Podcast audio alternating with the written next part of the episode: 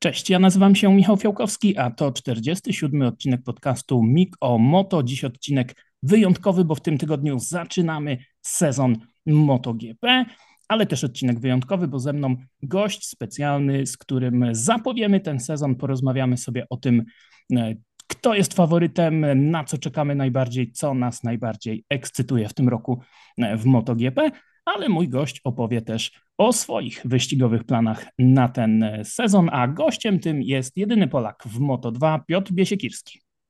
Cześć wszystkim. Siemanko Piotrek, cieszę się, że z nami e, jesteś. Słyszę cię tak ładnie, jakbyśmy tutaj siedzieli obok siebie, mimo że robimy to zdalnie. No i zobaczymy, jak ta formuła się sprawdzi. Jak wy tego słuchacie, czy też oglądacie, dajcie też znać w komentarzach, jak wam się e, taki format podcastów e, podoba. A my przechodzimy już do mięska, czyli do MotoGP. Zacznijmy od tego, że e, w tym sezonie bardzo duża e, zmiana, mianowicie nowe wyścigi, wyścigi sprinterskie. One co prawda tylko w MotoGP, ale podczas każdej rundy, a więc e, troszeczkę tutaj organizatorzy MotoGP skopiowali sami z siebie z Mistrzostw Świata Superbajków, a nie z Formuły 1, gdzie to rozwiązanie jest tylko w, podczas wybranych rund. Piotrek, co sądzisz o sprintach? Jeśli chodzi o wyścigi sprinterskie, ja myślę, że mogą być bardzo fajne. Dadzą też trochę szansę na innym markom na powalczenie, jeśli będą mieli jakieś dobre kwalifikacje. E, natomiast takie było założenie, ale myślę, że przewaga Ducati głównie wynika z tego, tego jak motocykl się zachowuje przy najlepszych warunkach, przy maksymalnej przyczepności, więc myślę, że to im tylko pomoże. Mm, na pewno Brad Binder nie będzie z nich specjalnie zadowolony, który tak naprawdę pewnie liczyłby na to, żeby wprowadzili wyścigi endurance'owe w sobotę po, po godzinę lub półtorej godziny niż sprinterskie. E, ale myślę, że będzie mogło to pomóc wielu zawodnikom na początku e, na, na początku sezonu e, z starszymi motocyklami, które zawsze są bardzo mocne w pierwszej połowie sezonu, ponieważ bardzo dobrze znane, więc łatwo jest wykręcić to najszybsze kółko. Nie muszą tam spędzić specjalnie dużo czasu, żeby znaleźć jakiś optymalny setup. Mm, I tam myślę, że będziemy widzieć zawodników takich e, jak na przykład właśnie Luca Marini.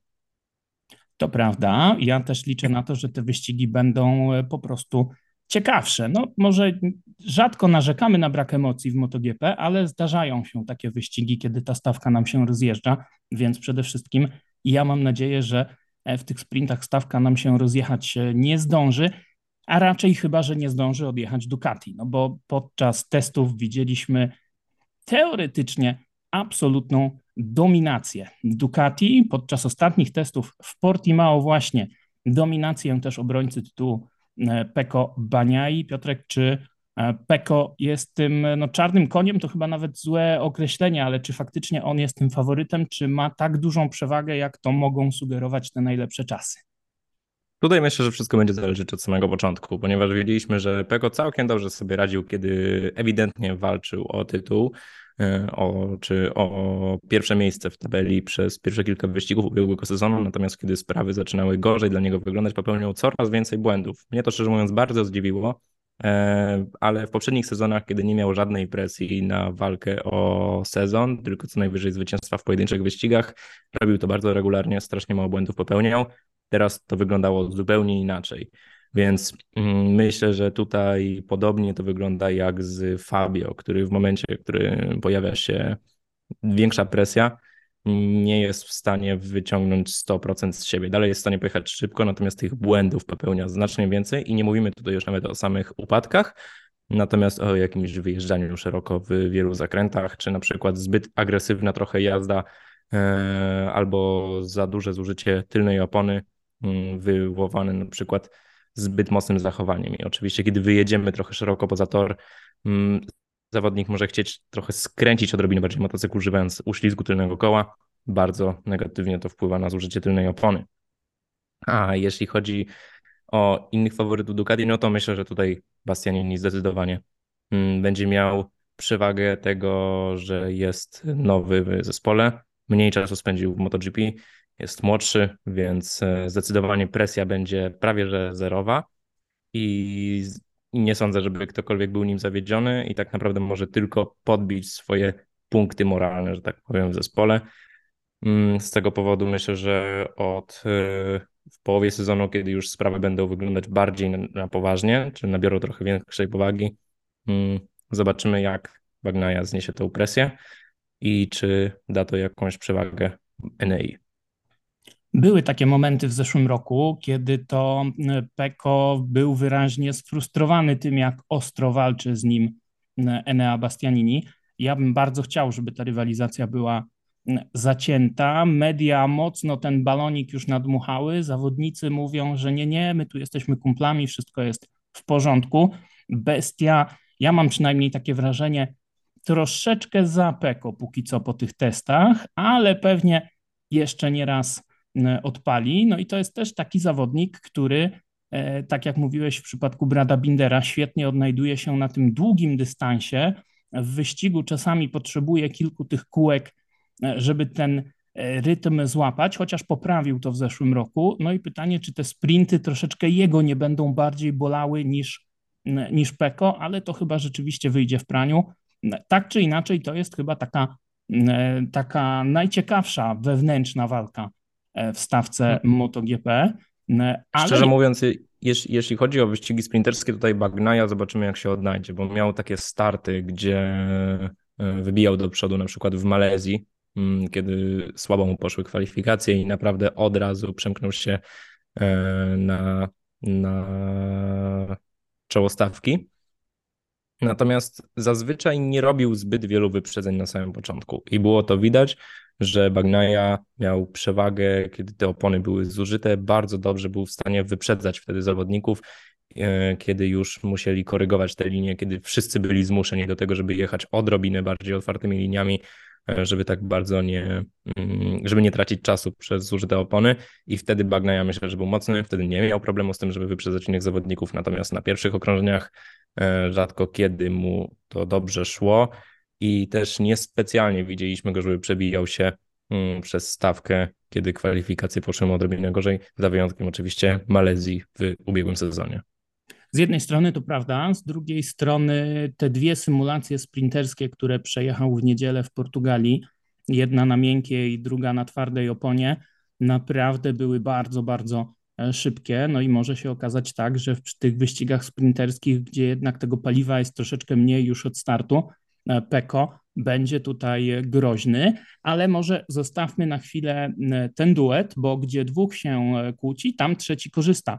E, I ja mam wrażenie, że tym trzecim będzie właśnie Jorge Martin, który był niesamowicie szybki podczas testów. Bardzo dobrze czuje się na tym nowym motocyklu, co w zeszłym roku wyglądało zupełnie inaczej, bo miał duże problemy wtedy z Desmo Sedici GP22.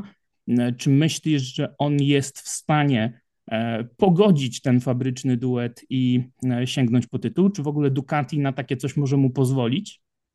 Tak, zdecydowanie. Zwłaszcza, że teraz zawodnicy z zespołów satelickich e, naprawdę mają przewagę. Właśnie uważam na początku sezonu, dlatego uważam, że i Marini, który był taką trochę cichą wodą e, na ostatnich wyścigach w 2022 roku, e, a, a Martin już pokazał, że jest szybki, ma już zwycięstwa na swoim koncie, ma wiele podium na swoim koncie oraz pole position, więc myślę, że będzie miał przewagę z tego powodu, że właśnie będzie już jechał na bardzo sprawdzonych rozwiązaniach. I jeśli chodzi o wyścigi sprinterskie, jest to wciąż zawodnik taki dosyć dziki, jeśli chodzi o swoją jazdę. E, I widzieliśmy to, że bardzo dobrze mu szły kwalifikacje w momencie, w którym były idealne warunki na torze i wiele zawodników było bardzo blisko lub nawet poprawiało rekord toru.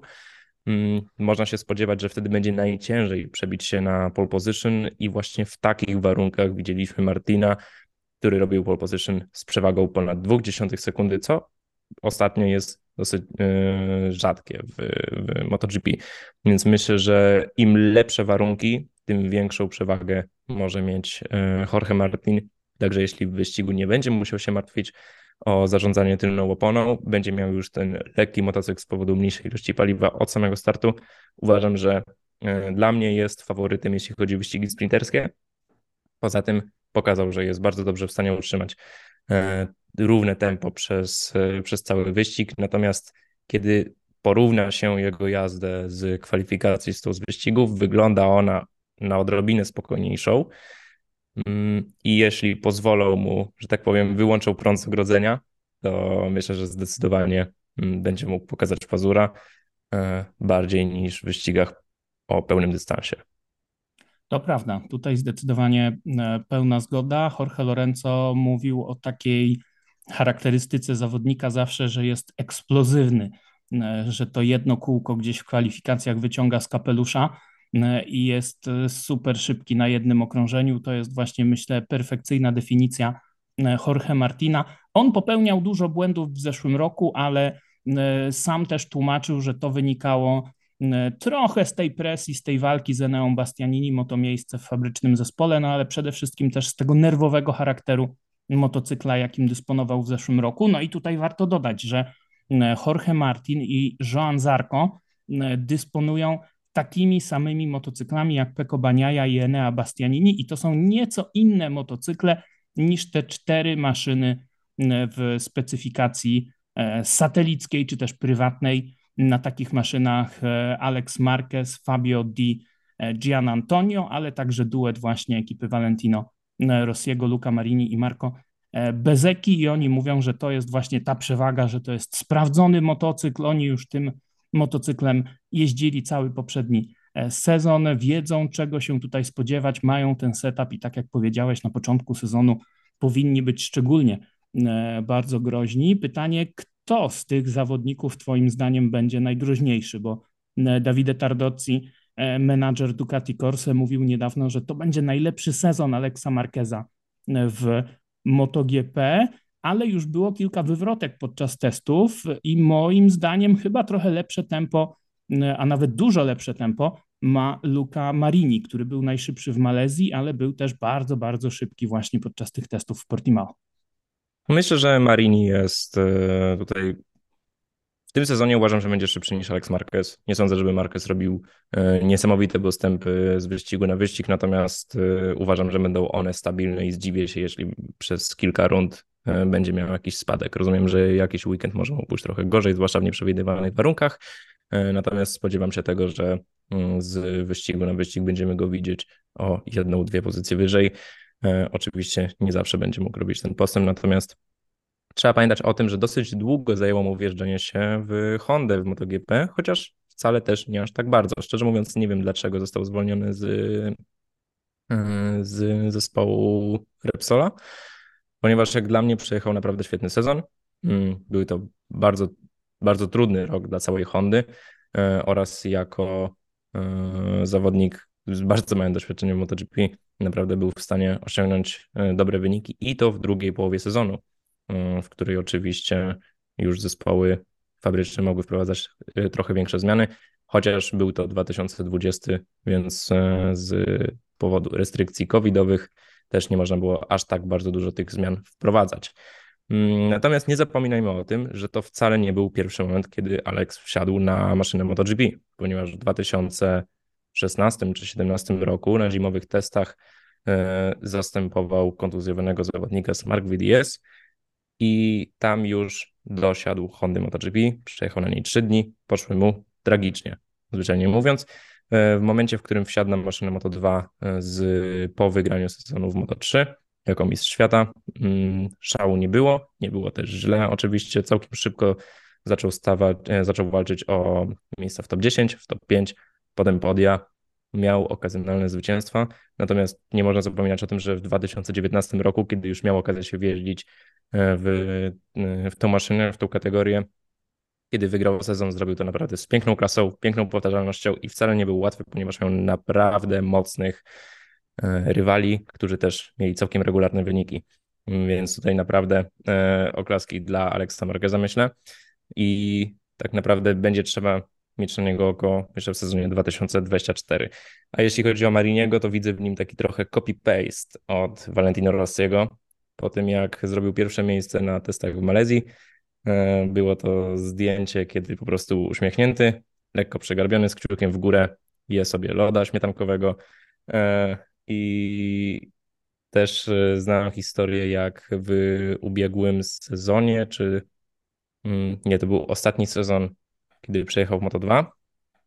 Mm, były słabe warunki na torze Nie zapowiadało się, że będzie padać w niedzielę, natomiast była taka możliwość i Marini po prostu stwierdził, że nie, że on nie będzie wyjeżdżał i zamiast tego grał sobie w karty w tirze e, swojego zespołu z mechanikami, więc e, myślę, że to jest taka bardzo lekka mentalność i w momencie, w którym widzimy go teraz e, bliżej czołówki, myślę, że ten luz tylko i wyłącznie się zwiększy.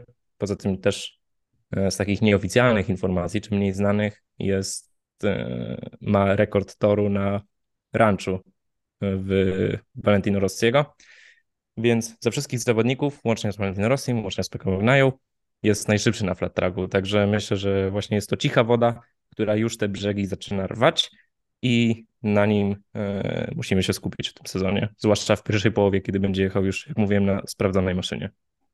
Zdecydowanie tak. E, Marco Bezeki, kolega zespołowy, troszeczkę narzekał na tempo wyścigowe. To tempo Luki Mariniego wydaje się zdecydowanie lepsze. Jest ten luz, o którym e, mówiłeś.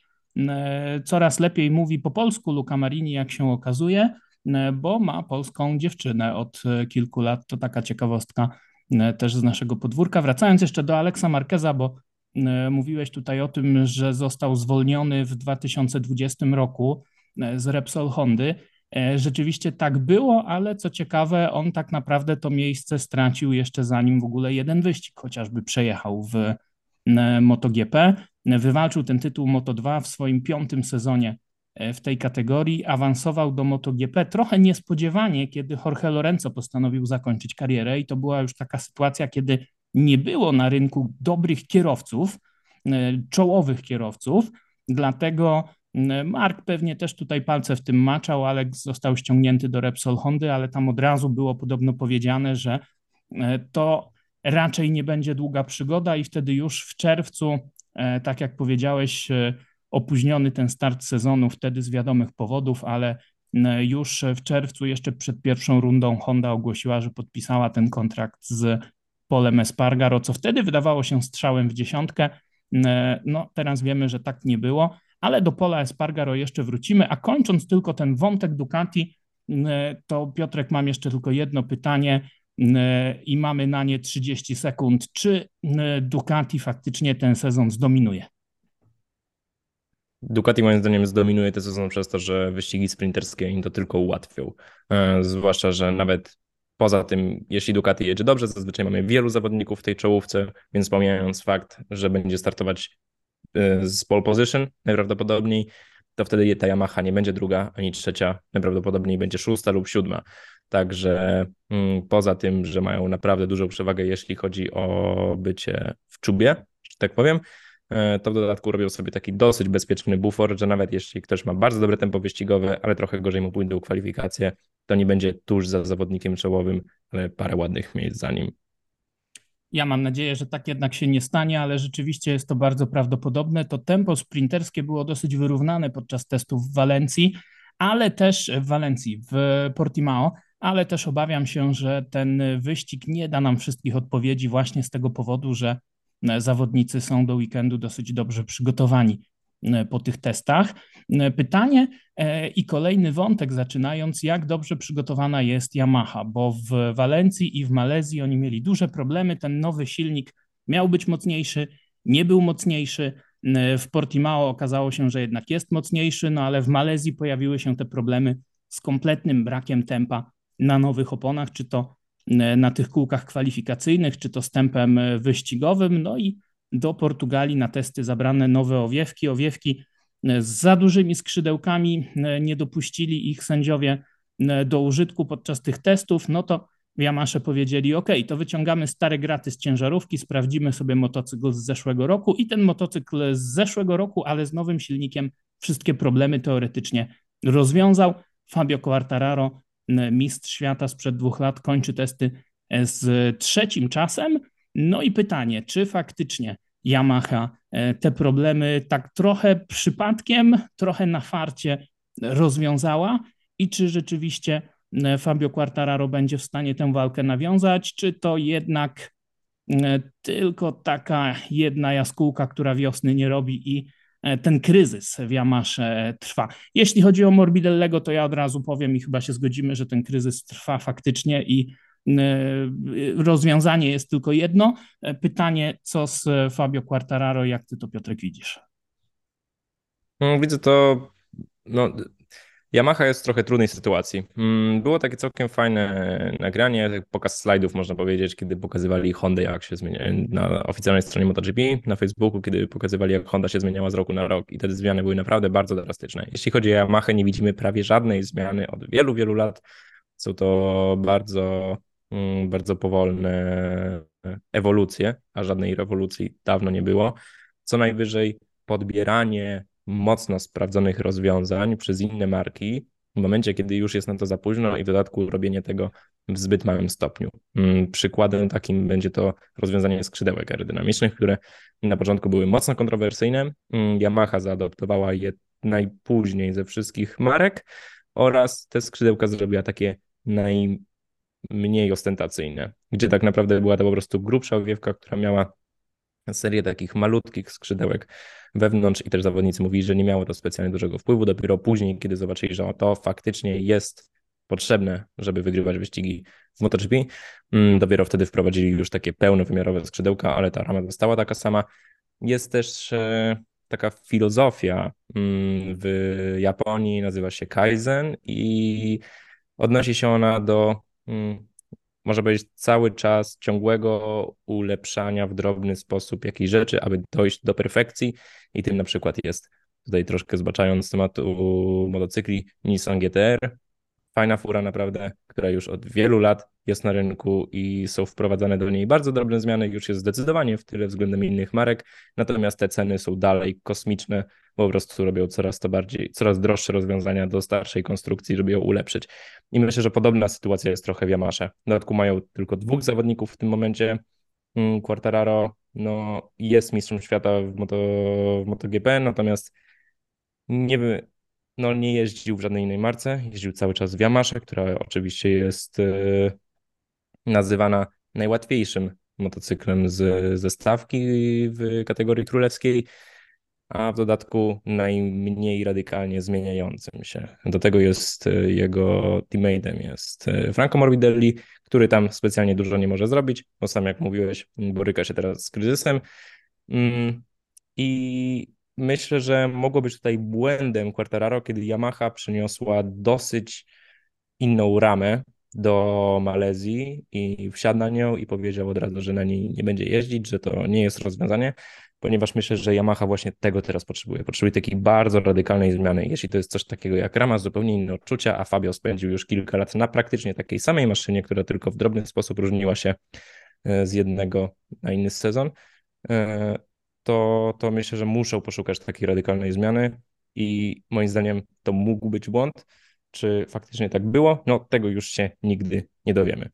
E, natomiast widzieliśmy Fabio dosyć daleko od czołówki. Jeśli chodzi o, o tempo wyścigowe, to było naprawdę bardzo dobre. Super symulacje przejechał, zwłaszcza w Portimao. Natomiast to najszybsze kółko mm, było takie sobie. Na przykład jak w Malezji skończył na 17 pozycji, wyglądało to na bycie mocno w tyle. Natomiast jeśli mówił, że miał problem zwłaszcza z najszybszym kółkiem, że to był największy ich problem, na tą 17 pozycję spadł, ponieważ brakowało mu sekundy do pierwszego. Jest to całkiem spora zmiana, natomiast to wcale nie jest nic.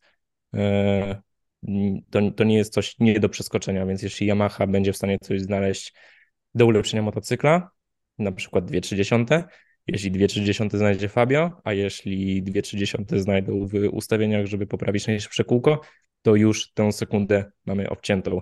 Także trzeba pamiętać o tym, że stawka MotoGP jest teraz bardzo, bardzo ściśnięta, więc niespecjalnie możemy patrzeć na pozycję, a bardziej skupiać się na e, tej różnicy czasie okrążenia, która jest naprawdę bardzo mała, mm, porównując ją do tego, e, jak, jakiej skali mm, mm, na, na, na jaką skalę ten problem faktycznie pokazują, ponieważ wygląda pozornie na coś bardzo, e, na, na bardzo duży problem, natomiast w mojej opinii nie jest wcale czymś nie do rozwiązania. Będzie to bardzo trudne, natomiast myślę, że jest do zrobienia, więc też trzeba cały czas obserwować Yamaha. Czyli pomylili filozofię Kaizen z Kaiserką najprawdopodobniej, bo gdzieś tam e, nawet Fabio Quartararo mówił o tym ostatnio, że przez 3-4 lata Yamaha nie zmieniła w motocyklu tak naprawdę nic, nic przynajmniej takiego, co by dawało jakąś odczuwalną różnicę. I to zresztą potwierdza się w tych słowach zawodników przez ostatnie lata, gdzie oni wszyscy chcieli tę ramę po Jorge Lorenzo z 2016 roku. Do 19 ona była używana, potem Yamaha zmieniła na tyle te punkty mocowania silnika, że już do tej starej ramy nie można było wrócić, a ta nowa wcale też niewiele zmieniała. No a w tym roku, jak tłumaczył właśnie Francuz podczas testów, Yamaha wprowadziła tak dużo zmian, że sama się w tych zmianach e, pogubiła. Może być też tak, że ta rama, e, o której mówiłeś, że ta różnica jest na tyle mała, że po prostu nie było to jakoś zauważalnie istotne dla, dla Fabio. No tak czy inaczej, e, nie wygląda to dobrze, ale poczekajmy, może nas Yamaha zaskoczy. No i to by było chyba tyle, jeśli chodzi o Yamaha, jeśli chodzi o Ducati, ale to przecież dopiero połowa e, tegorocznej stawki MotoGP. Przejdźmy w takim razie do Aprilii, która rok temu była absolutną rewelacją e, sezonu i stawki MotoGP. Alejsze Spargaro walczył o tytuł, Maverick Vinales też odbudował się po tej trudnej przygodzie z Yamahą, ale pod koniec sezonu ewidentnie tej pary w gwizdku zabrakło. Oni twierdzą, że wnioski wyciągnęli, motocykl poprawili, nadal są krok za Ducati, byli przynajmniej w Malezji krok za Ducati, w Portimao to było takie wrażenie, że jednak to są dwa kroki. E, Alejsz miał też problemy z przedramieniem. Winiales miał tam jakąś wywrotkę, nie przejechał szybkiego kółka. To, co mnie martwi, e, to jest to, że oni jeszcze nie mają tych nowych silników, które zapowiadają już od pół roku i te silniki się dopiero pojawią na pierwszej rundzie e, wyścigowej. No niby jest to przetestowane na hamowni, ale zawodnicy jeszcze tego okazji sprawdzić nie mieli. Dla mnie to jest ogromne ryzyko. Może ja przesadzam. Pytanie, Piotrek, jak ty patrzysz na Aprilię w e, tym sezonie? Co oni mogą pokazać? Myślę, że to nie wydaje się, to faktycznie jest bardzo duże ryzyko, żeby wprowadzać nowy silnik mm, tuż na rundzie. Natomiast trzeba pamiętać o tym, że mają cały setup motocykla już e, przygotowany z testów, więc tak długo, jeśli nie wpłynie on na wyważenie motocykla, tylko będzie to głównie może odrobinę sposób oddawania mocy, to myślę, że jeśli nie będzie on jakiś naprawdę zły, to, to nie powinno być większych problemów, natomiast oczywiście lepiej byłoby to przetestować już wcześniej. Mm, jeśli chodzi o Aprilię, to myślę, że też nie można mm, specjalnie wyciągać zbyt wielu wniosków z testów, ponieważ jest to zespół naprawdę taki bardzo, bardzo testowy. Mm, powiedziałbym, że pionierski, nawet e, w pewien sposób, ponieważ e, mają znacznie mniejszy budżet niż Ducati. Mm, no i pamiętaliśmy o tym, że Ducati właśnie prezentowało te rozwiązania aerodynamiczne takie bardzo, bardzo mm, agresywne, że tak powiem, e, czyli wprowadzali je pełną parą, tak komicznie odbierane przez, przez publiczność nawet. Natomiast Aprilia w momencie, kiedy wprowadziła takie bardzo drastyczne zmiany w swoim swoich rozwiązaniach, jeśli chodzi o docisk motocykla, e, to już było one całkiem przemyślane. Naprawdę nie musieli robić kroków do tyłu. A z tego co pamiętam, to nie wprowadzali chyba nawet żadnych e, zmian w owiewce i zawodnicy byli z niej bardzo zadowoleni. Teraz tak naprawdę są pionierami, jeśli chodzi o generowanie tego docisku mm, w, w zakręcie, wysysając powietrze z pod motocykla i spod zawodnika, kiedy ma maksymalne złożenie. I tam też nie ma specjalnie kroków do tyłu robionych, więc Aprilia w tym temacie naprawdę świetnie działa. Mm, I myślę, że właśnie tej odwagi potrzebują. Mm, do tego, mm, jeśli faktycznie pojawi się ten nowy silnik, jeśli on faktycznie będzie lepszy, tak jak inżynierowie obiecują, to zdecydowanie uważam, że zobaczymy Ducati na topie, e, przepraszam, Aprilię na topie na niektórych rundach, zwłaszcza na tych, gdzie nie było testów.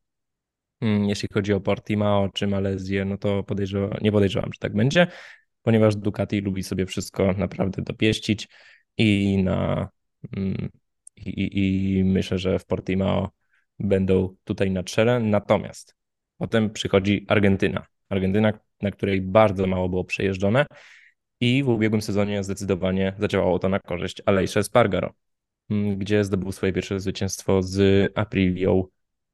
Także nawet jeśli teraz motocykle będą na czas, ponieważ jeśli dobrze pamiętacie, rok temu nie było piątkowych treningów, zawodnicy mieli tylko FP3 i FP4 przed kwalifikacjami, żeby przygotować się do wyścigów. Ja jestem pewny, że to było kluczowym elementem tym, że Alejsz sięgnął po pierwsze miejsce, ponieważ żadny inny motocykl nie mógł tam testować, a ostatni wyścig był organizowany dopiero w 2019 roku.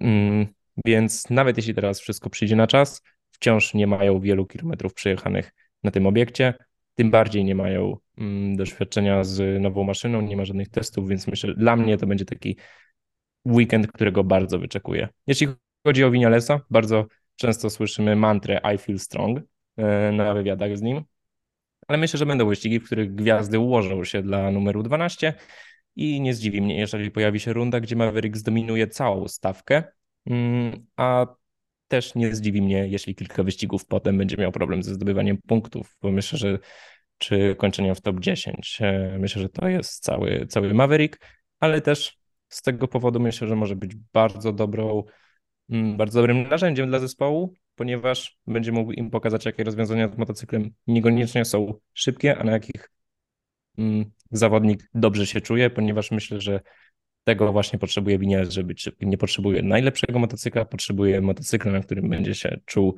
najwygodniej. Mm, także to też może być e, coś, co pomoże Aprili w mm, budowaniu maszyny. Mm, a jeśli, jeśli chodzi o Alejsze Spargaro, no jest bardzo mocny. Zrobił tą operację arm pumpa, więc na wyścig powinien być w szczytowej formie.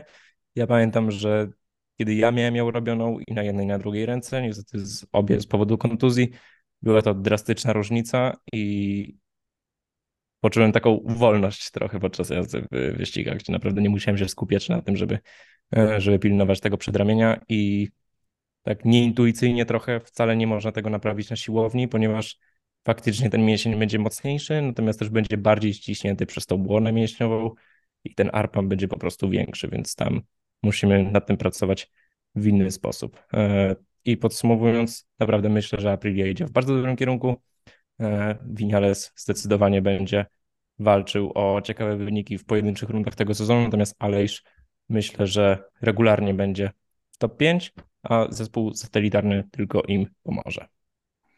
No to ciekawe, bo też myślę, że Vinales może być taki troszeczkę zero-jedynkowy. Będą świetne weekendy, będą trudne weekendy, ale widać po nim, że on e, mentalnie czuje się dużo lepiej w tym zespole, a to jest, e, jak wiemy, czy był zawsze duży problem e, dla Mavericka. Pytanie, czy Alejsz Spargaro, no wiemy, że świetnie się odnajduje jako taki lider, jako kapitan tego zespołu. Pytanie, czy to jest ta sama liga jako zawodnik, co Peko Baniaja, Fabio Quartararo i Mark Marquez, czy to jednak bardziej Alex Marquez i jednak ta druga, brzydko mówiąc, e, liga, no ale to wyjdzie w praniu. Przypomniałeś mi w sumie dwie takie ciekawe historie z tymi silnikami. No to Yamaha przecież w 2020 roku miała taką sytuację, kiedy to te silniki nagle zaczęły padać jeden po drugim i dopiero po jakimś czasie okazało się, że winne tam były wałki rozrządu czy coś, coś tego typu wykonywane przez zewnętrznego producenta. To chyba nawet nie były wałki rozrządu, tylko jeszcze jakiś mniejszy element, y, który potem się okazało, że jest niehomologowany, jest trochę inny, tam było mnóstwo zamieszania, oby tego nie było z Aprilią, oby nie było takich problemów. Co do tej aerodynamiki, to rzeczywiście oni ściągnęli w ostatnich latach trochę ludzi z Formuły 1. Może ten budżet e, nie jest tak duży, ale skuteczność jest świetna, chociaż nie zawsze tak było, bo te początki e, przygody z aerodynamiką E, wyglądały u Aprili tak, że tej, tego aero było za dużo i ten motocykl był spowalniany i dosyć mocno narzekał na to Alejsze Spargaro jakieś 3-4 e, lata temu. Od tego czasu oni sobie z tym e, świetnie poradzili. No i też to, co mówiłeś, bardzo dobrze radzą sobie z przygotowywaniem nowych części. Podkreślał to przedwczoraj Wilko Zelenberg, który przez lata pracował z Yamahą, a od poprzedniego, nie, już od kilku sezonów pracuje E, no jeszcze do, e, do końca poprzedniego roku to nadal była Yamaha, bo pracuje w zespole RNF, e, wcześniej Petronas i odpowiadał tam za kwestie związane z zawodnikami. To jest były zawodnik, on pracował z Kalem Crutchlowem, kiedy ten wygrywał mistrzostwo superbajków czy supersportów. Jeszcze nawet pracował z Jorge Lorenzo, kiedy ten sięgał po tytuły w barwach Yamahy w MotoGP. Trafił do zespołu RNF, został w tym zespole na ten sezon i RNF staje się w tym roku ekipą satelicką Aprilli i wnioski, takie wrażenia Wilko Zellenberga e, po tych zimowych testach były takie, że właśnie Aprilia e, działa szybciej, że działa bardziej w takim trybie prototypowym, e, szybciej te części potrafi zrobić. Tych części jest mniej, one są jakby bardziej precyzyjnie wykonywane pod kątem tych problemów, które Aprilia ma. E, ale skoro poruszyliśmy właśnie temat Wilko Zelenberga, to on nam pomoże płynnie przejść do kwestii e, zespołu RNF. E, to była Petronas Yamaha jeszcze kilka lat temu. Oni zdobywali te zwycięstwa, walczyli o tytuł właśnie z Fabio Quartararo i z Franco Morbidellim. Później wycofał się Petronas, później pożegnali się z Yamahą. No był tam oczywiście Valentino Rossi przez chwilę, ale później pojawił się duży kryzys i ten poprzedni rok był takim rokiem troszeczkę na e, przetrwanie, bo e, wycofał się też e, Torsepang, który był tam ważnym partnerem. Razlan Razali musiał tak naprawdę założyć nową firmę i kontynuował wystawianie tego zespołu, no ale Yamaha tam się zgodziła tylko na umowę na jeden sezon, więc Razlan Razali rozpoczął rozmowy z Aprilią. I w tym roku ekipa RNF Aprilia E, jako satelicki skład Aprili. Myślę, że dla tej marki z Noale to jest ogromne wzmocnienie, e, mimo że to są motocykle z poprzedniego sezonu. Ale po tej e, przedwczorajszej, poniedziałkowej prezentacji zespołu, ja mam takie bardzo mocno mieszane uczucia, bo okazuje się, że główny sponsor tego zespołu, firma Cryptodata, jest nie tylko głównym sponsorem, ale też większościowym udziałowcem w tym zespole. Więc no brzydko mówiąc, Razlan się trochę sprzedał, a raczej sprzedał swój interes rumuńskiemu startupowi, który w nazwie ma krypto. No nie brzmi to dobrze, prawda? E, oni się tłumaczą, że oni nie mają nic wspólnego e, z krypto w sensie kryptowaluty i zajmują się kryptografią i jakimiś bezpiecznymi połączeniami i tak dalej ale to wszystko jakoś tak mało, e, mało solidne podstawy wydaje mi się e, mieć. Oczywiście, jeśli budżet się zgadza, to sportowo tutaj będzie wszystko ok. Miejmy nadzieję, że długoterminowo e, to też będzie wszystko ok. Ale Piotrek, po tym przydługim moim wywodzie, wybacz, pytanie jest takie: co pokażą zawodnicy tego zespołu, Miguel Oliveira i Raul Fernandez? Mm, Oliveira na pewno pokaże klasę. Po prostu zawodnik mega profesjonalny, jeśli chodzi o pracę w boksie oraz bardzo regularny, jeśli chodzi o wyniki. Bardzo metodyczny sposób podchodzi do też pracy nad motocyklem, także myślę, że tutaj Aprilia trafiła w dziesiątkę. W dodatku była taką trochę, można powiedzieć, mm, kopią Ducati, więc myślę, że dodatkowy input ze strony KTM w postaci Oliveira oraz e, no też w jakimś stopniu Raula Fernandeza, który oczywiście na KTM ma dużo mniejsze doświadczenie niż 88 z Portugalii, mm, to może, może im pomóc. E, będą, może będą szukać jakichś dodatkowych rozwiązań tro, z trochę innej strony. Mm, natomiast jeśli chodzi o ten zespół, o tych dwóch zawodników, myślę, że najbardziej pomogą Aprili tylko tym, że po prostu tam są i będą mogli testować dla nich części, nie tylko na testach, ale również podczas e, faktycznie weekendu wyścigowego, co tak naprawdę wydłuży czas na to, że Aprili spędzonego, ponieważ więcej osób będzie testować na raz więcej części, więcej rozwiązań z ustawieniami. Mm, jeśli chodzi o Raula Fernandeza, myślę, że naprawdę będzie wreszcie będzie mógł rozłożyć skrzydła, ponieważ zawodnik no, jest świetny, niesamowicie szybki. E, nie wygrał specjalnie dużo wyścigów w Moto3, natomiast bardzo często kończył na pierwszym miejscu treningi wolne oraz miał bardzo dużo pole position na swoim koncie. A do tego treningi wolne, które zazwyczaj kończył na pierwszym miejscu, były to FP1, które pokazują, że jest naprawdę bardzo szybko w stanie wiedzieć się w maszynę, w tor, warunki i ustawienia motocykla. Do tego, kiedy wszedł do Moto 2, pokazał dokładnie to samo. Już od pierwszego wyścigu walczył o podium, a od drugiego tak naprawdę o zwycięstwo, więc y, no i trochę tak, natomiast nie zdziwiło mnie to, że ani on, ani Remy Gartner nie walczyli o żadne specjalnie ciekawe pozycje wyjeżdżąc dla KTM-a. Mm, tym bardziej, że oczywiście nie był to zespół fabryczny, mm, dlatego kiedy zobaczyłem, że Raul Fernandez podpisał kontrakt z RNF, e, od razu wiedziałem, że bardzo to pomoże i Aprili, i jemu samemu jako zawodnikowi. Mm, Oliveira myślę, że trochę nie, nie jest specjalnie zadowolony z decyzji KTM, że nie docenili jego pracy, ponieważ myślę, że wkład, który miał do e, rozwoju KTM był naprawdę ogromny. Mm, natomiast Aprilia doskonale o tym wie i będzie się starać to wykorzystać. Także poza tym, że będą świetnym inputem dla, e, jeśli chodzi o dodatkowe informacje dla fabrycznego zespołu, to myślę, że sami będą walczyć o bardzo ciekawe wyniki, a Raul Fernandez wreszcie może odetchnąć i wsiąść na maszynę, która będzie chcieć się prowadzić. No, dokładnie tak. E, bardzo podobnie na to wszystko patrzę. Co ciekawe, zespół RNF e, mówi, że oni chcieli Raula Fernandeza już rok wcześniej na Yamaha wsadzić, ale nie było to możliwe, bo tam KTM nie chciał go wypuścić z tego kontraktu e, jeszcze podpisanego w Moto 2 czy nawet w Moto 3.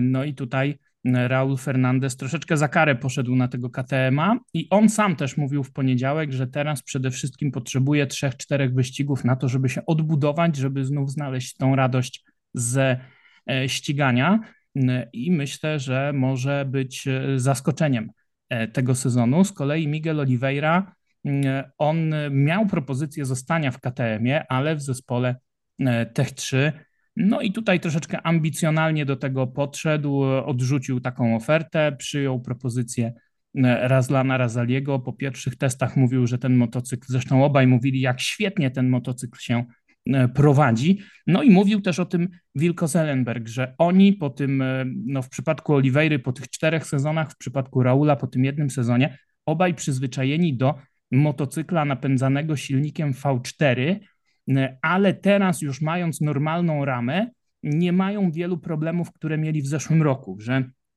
te problemy, e, które e, i oni, i KTM przede wszystkim mieli, wynikały w dużej mierze właśnie z tego, że KTM korzysta z tej stalowej, kratownicowej ramy, nietypowego rozwiązania jak na MotoGP.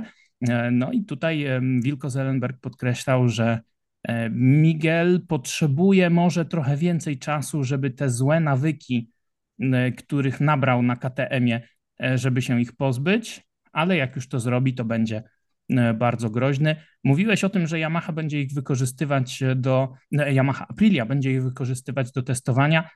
To był mój główny zarzut pod kątem KTM-a, że nie wykorzystywał tego zespołu Tech 3 w ostatnich latach do testów.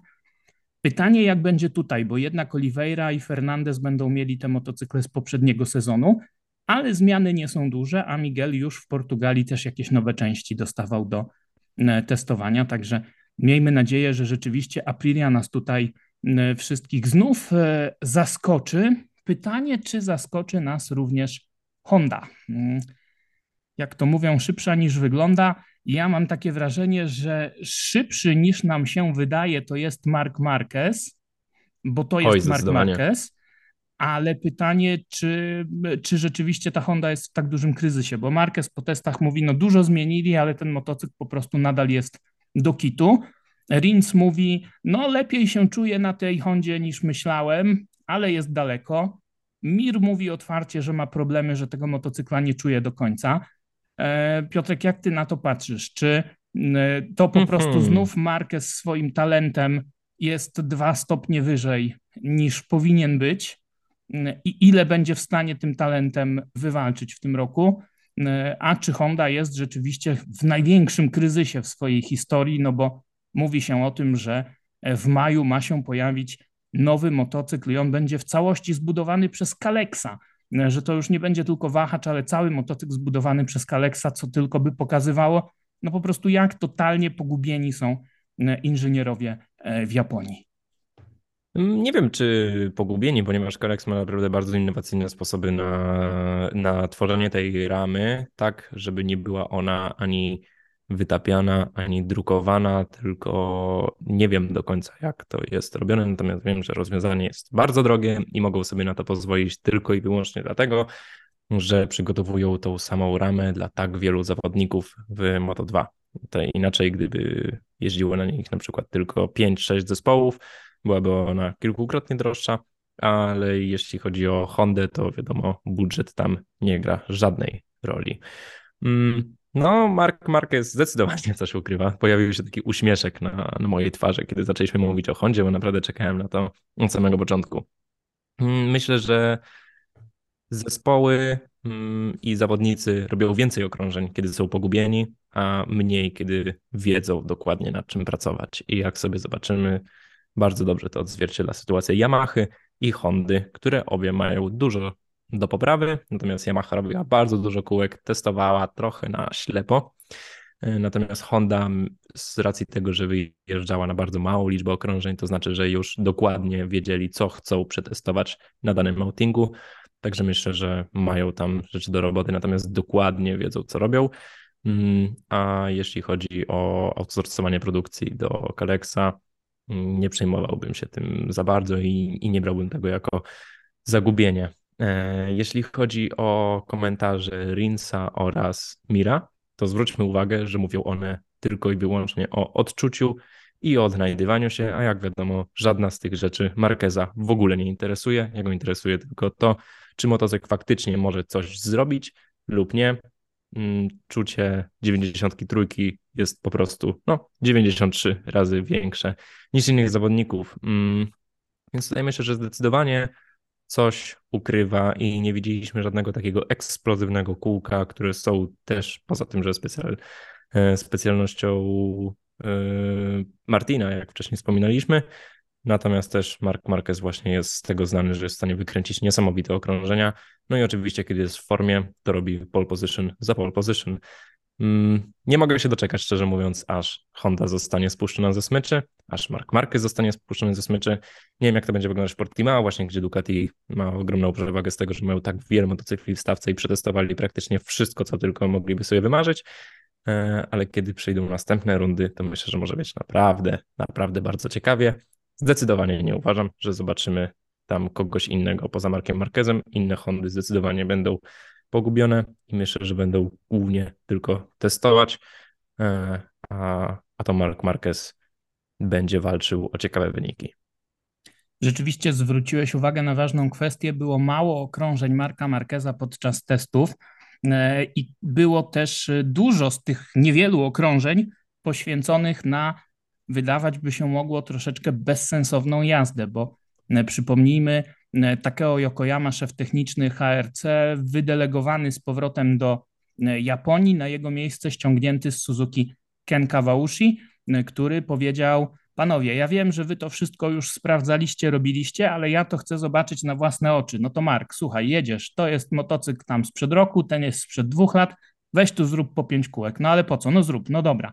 A słuchaj, a tutaj byśmy pościągali te owiewki i te o, skrzydełka to, i pojedziesz... Sorki, no. że się wetnę i myślę, że właśnie unikają tego, co moim zdaniem mogło być. Oczywiście nie jest to pewne, ale możliwe, że Yamaha właśnie trafiła z tą ramą wcześniej w Malezji, tylko na przykład była na tyle różna, że Fabio w ogóle nie podeszła albo z ustawieniem czy z czymś innym i od razu ją spakowali i odesłali z powrotem do Japonii. I myślę, że tutaj właśnie tego pilnuje Honda, żeby takiego błędu nie popełnić, żeby sprawdzić, co faktycznie działało, a co nie, ponieważ kiedy jest tak dużo rzeczy do porównania, możemy trochę zapomnieć mm, pierwszych i oddaję tobie z powrotem głos. No właśnie, ja mam wrażenie, że oni są troszeczkę jak dziecko we mgle. E, sprawdzają te podstawy i widać po tych wypowiedziach Marka Markeza, że jego to trochę frustruje. A jak przychodzi do testów tych nowych części, no to Mark mówi: Nie, no sorry, nic nie działa, to co ja będę dalej jeździł. Tak jak to powiedział e, w ostatnim odcinku swojego serialu e, dokumentalnego, którego zresztą recenzję możecie znaleźć chyba dwa czy trzy odcinki wstecz na E, podcaście. Natomiast no, ja mam wrażenie, że oni są dosyć mocno pogubieni, że Mark jest tym dosyć mocno sfrustrowany. Cały czas pojawiają się te plotki, że on mógłby odejść. Trudno sobie wyobrazić dokąd, ale jednak jest nerwowo. No i pytanie, czy to wystarczy mimo wszystko, żeby Mark powalczył o podia. Ja mam wrażenie, że w sprintach tak. Pytanie, jak w tych długich wyścigach. No ale mhm. to odpowiedzi poznamy chyba dopiero e, w najbliższy weekend, bo sprint mamy w sobotę o 16, wyścig e, główny w niedzielę o 15 e, polskiego czasu. I tak jak mówiłem. Tutaj Mhm. Tutaj faktycznie muszę się z Tobą zgodzić, że tak, Marquez nie był specjalnie zachwycony tym motocyklem, z tym, że, że trzeba pamiętać o tym, że Marquez naprawdę mm, rzadko kiedy prezentuje rzeczy, jak one faktycznie wyglądają. To prawda, jest troszeczkę takim aktorem e, Mark Marquez. No ale tak jak mówię, że e, Honda, czy właściwie Mark Marquez e, jest szybszy, mocniejszy niż pokazują to testy, tak samo mam wrażenie, że KTM w drugą stronę jest słabszy niż pokazują to testy, bo oni mieli przebłyski, szczególnie w Malezji, gdzie tam pole Sparga robił dosyć wysoko. W Portimao Brad Binder wskoczył rzutem na taśmę do pierwszej e, dziesiątki, ale to tempo jest słabe. Robią bardzo dużo i to im trzeba oddać, bo tam były różne silniki, różne pakiety aerodynamiczne, różne rozwiązania, ale nie widać tego efektów i sami przyznają, bo mówił o tym też Francesco Guido, team manager e, KTM-a, że no jednak są w kryzysie. Czy mm, Jack Miller, który zostanie tatą niedługo, czym się pochwalił wczoraj dosłownie w mediach społecznościowych, czy Jack Miller zrobił dobrze odchodząc z Ducati, przechodząc do KTM-a, czy ten KTM będzie w tym roku konkurencyjny, jak myślisz? Mm, konkurencyjny nie wiem, natomiast myślę, że jeśli chodzi o rozwój maszyny, to KTM trafił w dziesiątkę, jeśli chodzi o swoich zawodników, ponieważ mają trzech szajbusów ze stawki, czyli jest to Miller, Binder oraz Paul Espargaro. Mm, do tego oczywiście jest jeszcze Augusto Fernandez, ale myślę, że on tam skoczył tylko dlatego, że miał w umowie, jeśli wygra Mistrzostwo Świata Moto 2, to dostaje siedzenie w Moto, MotoGP i nie sądzę, że go tam zobaczymy w przyszłym sezonie, czy to będzie decyzja jego z powodu jazdy na KTM, czy KTM z powodu potencjalnego braku wyników. Zobaczymy. Natomiast wracając do właśnie naszych trzech szajbusów, e, wszyscy mają naprawdę bardzo radykalne style jazdy, zwłaszcza Brad Binder, którego jeśli zobaczymy, na tym motocyklu jest praktycznie położony. Mm, na, w środku zakrętu bardzo często mm, tyłkiem dotyka zadupka mm, motocykla, czyli tej ostatniej części owiewki e, przedłużenia. Bardzo dziwna pozycja, większość zawodników przesuwa się jak najbardziej do przodu i siedzi praktycznie na baku, a Brad Binder robi to wręcz przeciwnie, a za to przód ciała, górną partię ma bardzo nisko położoną, prawie że przy potrójnych zaciskach. E, więc widzimy tutaj taki bardzo radykalny, radykalny styl jazdy, który oczywiście do tak radykalnego motocykla jak KTM pasował.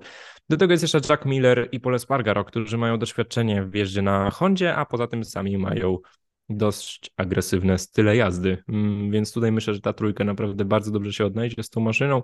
Może nie pod kątem wyników, ale pod kątem rozwoju motocykla, bo będą mieć trzy wartościowe informacje od zawodników o w miarę podobnym stylu jazdy.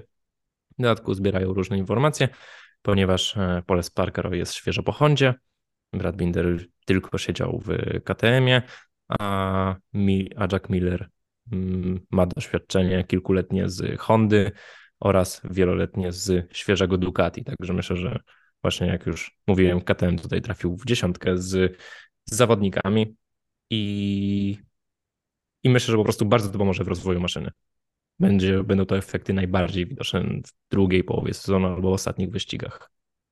Mnie bardzo cieszy to, że Pole Spargaro wraca na ten motocykl, bo on się na nim zawsze bardzo dobrze czuł, odnajdował. Jeśli chodzi o Augusto Fernandeza, to trochę chyba taki kasus Alexa Marqueza właśnie z 2020 roku, o którym mówiliśmy. Na zasadzie, no to dobra, to masz ten motocykl, pojeździ sobie, rozgrzej, tylko nie popsuj, bo za rok na ten motocykl wsiada Pedro Acosta, bo to się pewnie tak, e, tak zakończy. E, więc e, no, na pocieszenie dostania Augusto Fernandez pucharek za tytuł debiutanta roku, bo inaczej być nie może, bo jest jedynym debiutantem. I tutaj bym powiedział, że ten Pedro Acosta wywołany do tablicy przenosi nas płynnie do tematu Moto 2, ale zanim rzeczywiście przejdziemy do Moto 2, E, to mam jeszcze, Piotrek, dwa pytania. Czy e, rzeczywiście ta wojna aerodynamiczna wymyka się e, spod kontroli, wymyka się z rąk? Napisałem taki felieton ostatnio na ścigacza, nie wiem, czy czytałeś, że może trzeba by było wprowadzić pewne rozwiązania z Formuły 1, jakieś ograniczenia co do tego, ile czasu można spędzać w tunelu aerodynamicznym, tak, albo miło mi bardzo, albo ile można wydać pieniędzy w roku na zespół MotoGP, czy takie coś nie jest potrzebne? No bo Maverick Vinales Myślę, że... żartował po tych testach w Portimao, że za chwilę to będą im skrzydełka aerodynamiczne na kaski i na kombinezony zakładać. Sorry, się zaśmiałem, ale... Ale akurat myślę, że gdyby nie kwestie bezpieczeństwa i homologacji kasków, to Ducati już by to zrobiło. To prawda. I tak, y, no z tymi ograniczeniami kosztów, jeśli chodzi o zespoły, to wiadomo, że one mm, oczywiście na papierze świetnie działają, bo to są deklarowane koszty i nie mogą zostać przekroczone, natomiast jak to jest w rzeczywistości, to wiadomo.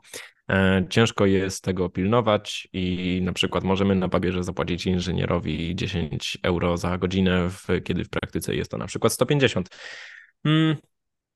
I, i to myślę, że za dużo nie zmieni, natomiast y, czas spędzony w tunelu aerodynamicznym jak najbardziej uważam, że jest dobrym pomysłem. Jeśli chodzi o wojnę aerodynamiczną, nie uważam, że ona się wymyka aż tak bardzo spod kontroli, jak y, wojna, jeśli chodzi o manipulowanie pozycją zawieszenia podczas jazdy. Mm, według mnie to jest prawdziwy problem MotoGP. Już pojawia się takie niebezpieczeństwo na starcie wyścigu, gdzie nawet w pojeździe, kiedy zawodnicy mieli okazję nagrzać oponę i po przejechaniu przez e, szachownicę e, robią tak zwany practice start.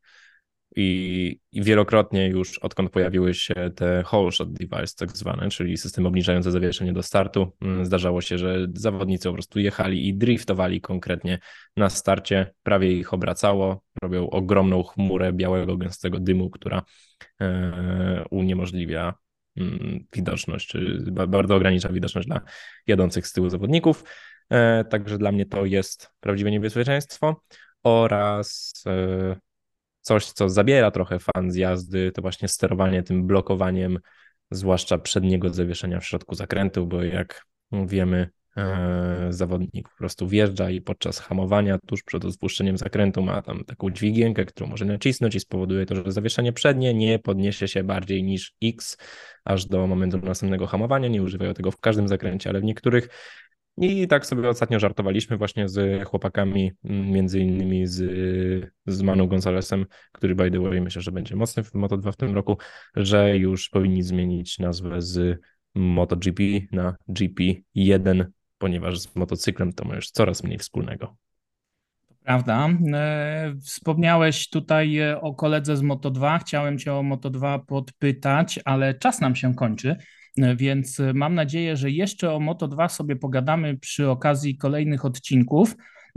Ale na koniec bardzo bym Cię prosił o to, żebyś powiedział, jakie są Twoje plany na sezon 2023, bo jak pewnie wszyscy, którzy nas słuchają, wiedzą, jesteś jedynym Polakiem, który w ostatnich latach y, startował w Mistrzostwach Świata Moto 2, drugim w ogóle w historii, jedynym, który te wyścigi kończył, bo mieliśmy wcześniej jeszcze Łukasza Wargala, on w jednym wyścigu wystartował w 2011 bodaj roku. Jesteś jedynym Polakiem w Moto 2 w Mistrzostwach Europy. Wiemy, że będziesz te starty kontynuował pod skrzydłami Hektora Faubela w tym sezonie, ale to podobno nie wszystko. Mm, tak, będę jechał w Europy Moto 2 z sektorem VBL na bardzo świeżej maszynie. Będzie to motocykl, który wyjechał wprost z garażu Mark VDS po ostatnim wyścigu w Walencji. Będzie to maszyna, na której jeździł Tony Arbolino w drugiej połowie sezonu, więc naprawdę bardzo świeża rama. Bardzo dobra, no, ponieważ mało się kraszował Tony, a bardzo dobre miał wyniki na ostatnich wyścigach, zwłaszcza.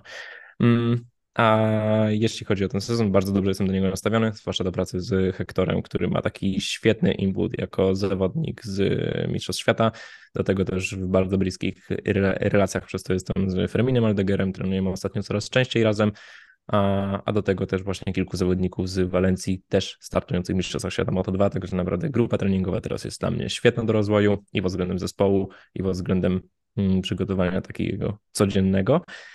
A jeśli chodzi o taki bonusik, to stwierdziliśmy, że skoro mam już R1, nie trzeba w niej wprowadzić, wprowadzać prawie żadnych zmian, żeby móc wystartować w Mistrzostwach Hiszpanii Superstock, to mogę sobie pojechać jeden czy dwa wyścigi przygotowawczo, które na przykład są na takim samym torze jak rundy Mistrzostw Europy. tylko kilka tygodni wcześniej.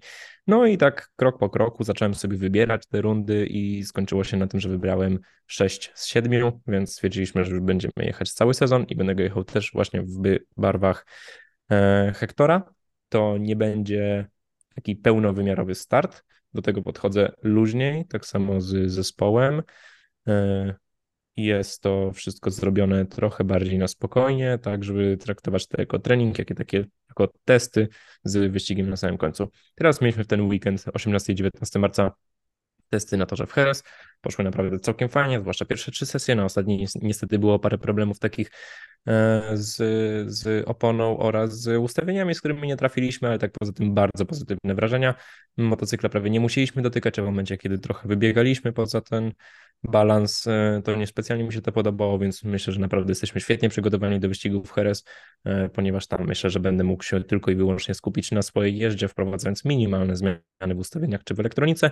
Mm, I tak naprawdę tego właśnie chciałem, żeby móc potraktować to czysto treningowo, żeby tylko e, skupić się na jeździe i ją powoli szlifować. A do tego będę miał po dwa wyścigi w każdy weekend, jeden w sobotę, jeden w niedzielę, więc naprawdę będzie fajnie. No i pięknie. Dla nas to też więcej emocji. Będziemy trzymać kciuki, będziemy to wszystko śledzić. Mam nadzieję, że będzie jeszcze okazja o tym w podcaście e, pogadać, A, ale zanim. I, za... no. Jeszcze sorry, ci przerwę, ale e, śmieszna jest sprawa, że w Mistrzostwach Hiszpanii jest mniej Hiszpanów i ilościowo, jeśli chodzi o procent, niż w MotoGP, gdzie w MotoGP mamy 12 e, z 22 zawodników, a w Mistrzostwach Hiszpanii mamy 10 Hiszpanów z 25 zawodników. I, i jest tam naprawdę bardzo dużo szybkich gości, między innymi Steven Odendal, który ostatnio dosyć zakończył na pierwszym miejscu, no, który ma na swoim koncie starty naprawdę parę ładnych startów w Mistrzostwach Świata Moto2, Mistrzostwach Świata e, World Supersport oraz w mm, tytuł Mistrza Europy Moto2 z bodajże 2017 roku, coś takiego. To na koniec, pierwsza trójka tego sezonu MotoGP będzie wyglądać jak? Pierwsza trójka tego sezonu. Myślę, że będzie to Enea Bastianini, Alejże Spargaro i Luca Marini. No to ciekawie, to ja powiem e, Baniaja, Marquez, Martin. Zobaczymy, czy tak się e, stanie. Zobaczymy, kto wygra pierwszy wyścig tego sezonu i pierwszy e, sprint. To wszystko już w ten weekend, a już niedługo kolejny odcinek podcastu. Piotrek, dziękuję Ci bardzo za dzisiaj. Mam nadzieję, że to nie był ostatni tego typu podkaścik. Wam dziękuję za to, że byliście z nami i pozostaje mi powiedzieć do usłyszenia. Cześć.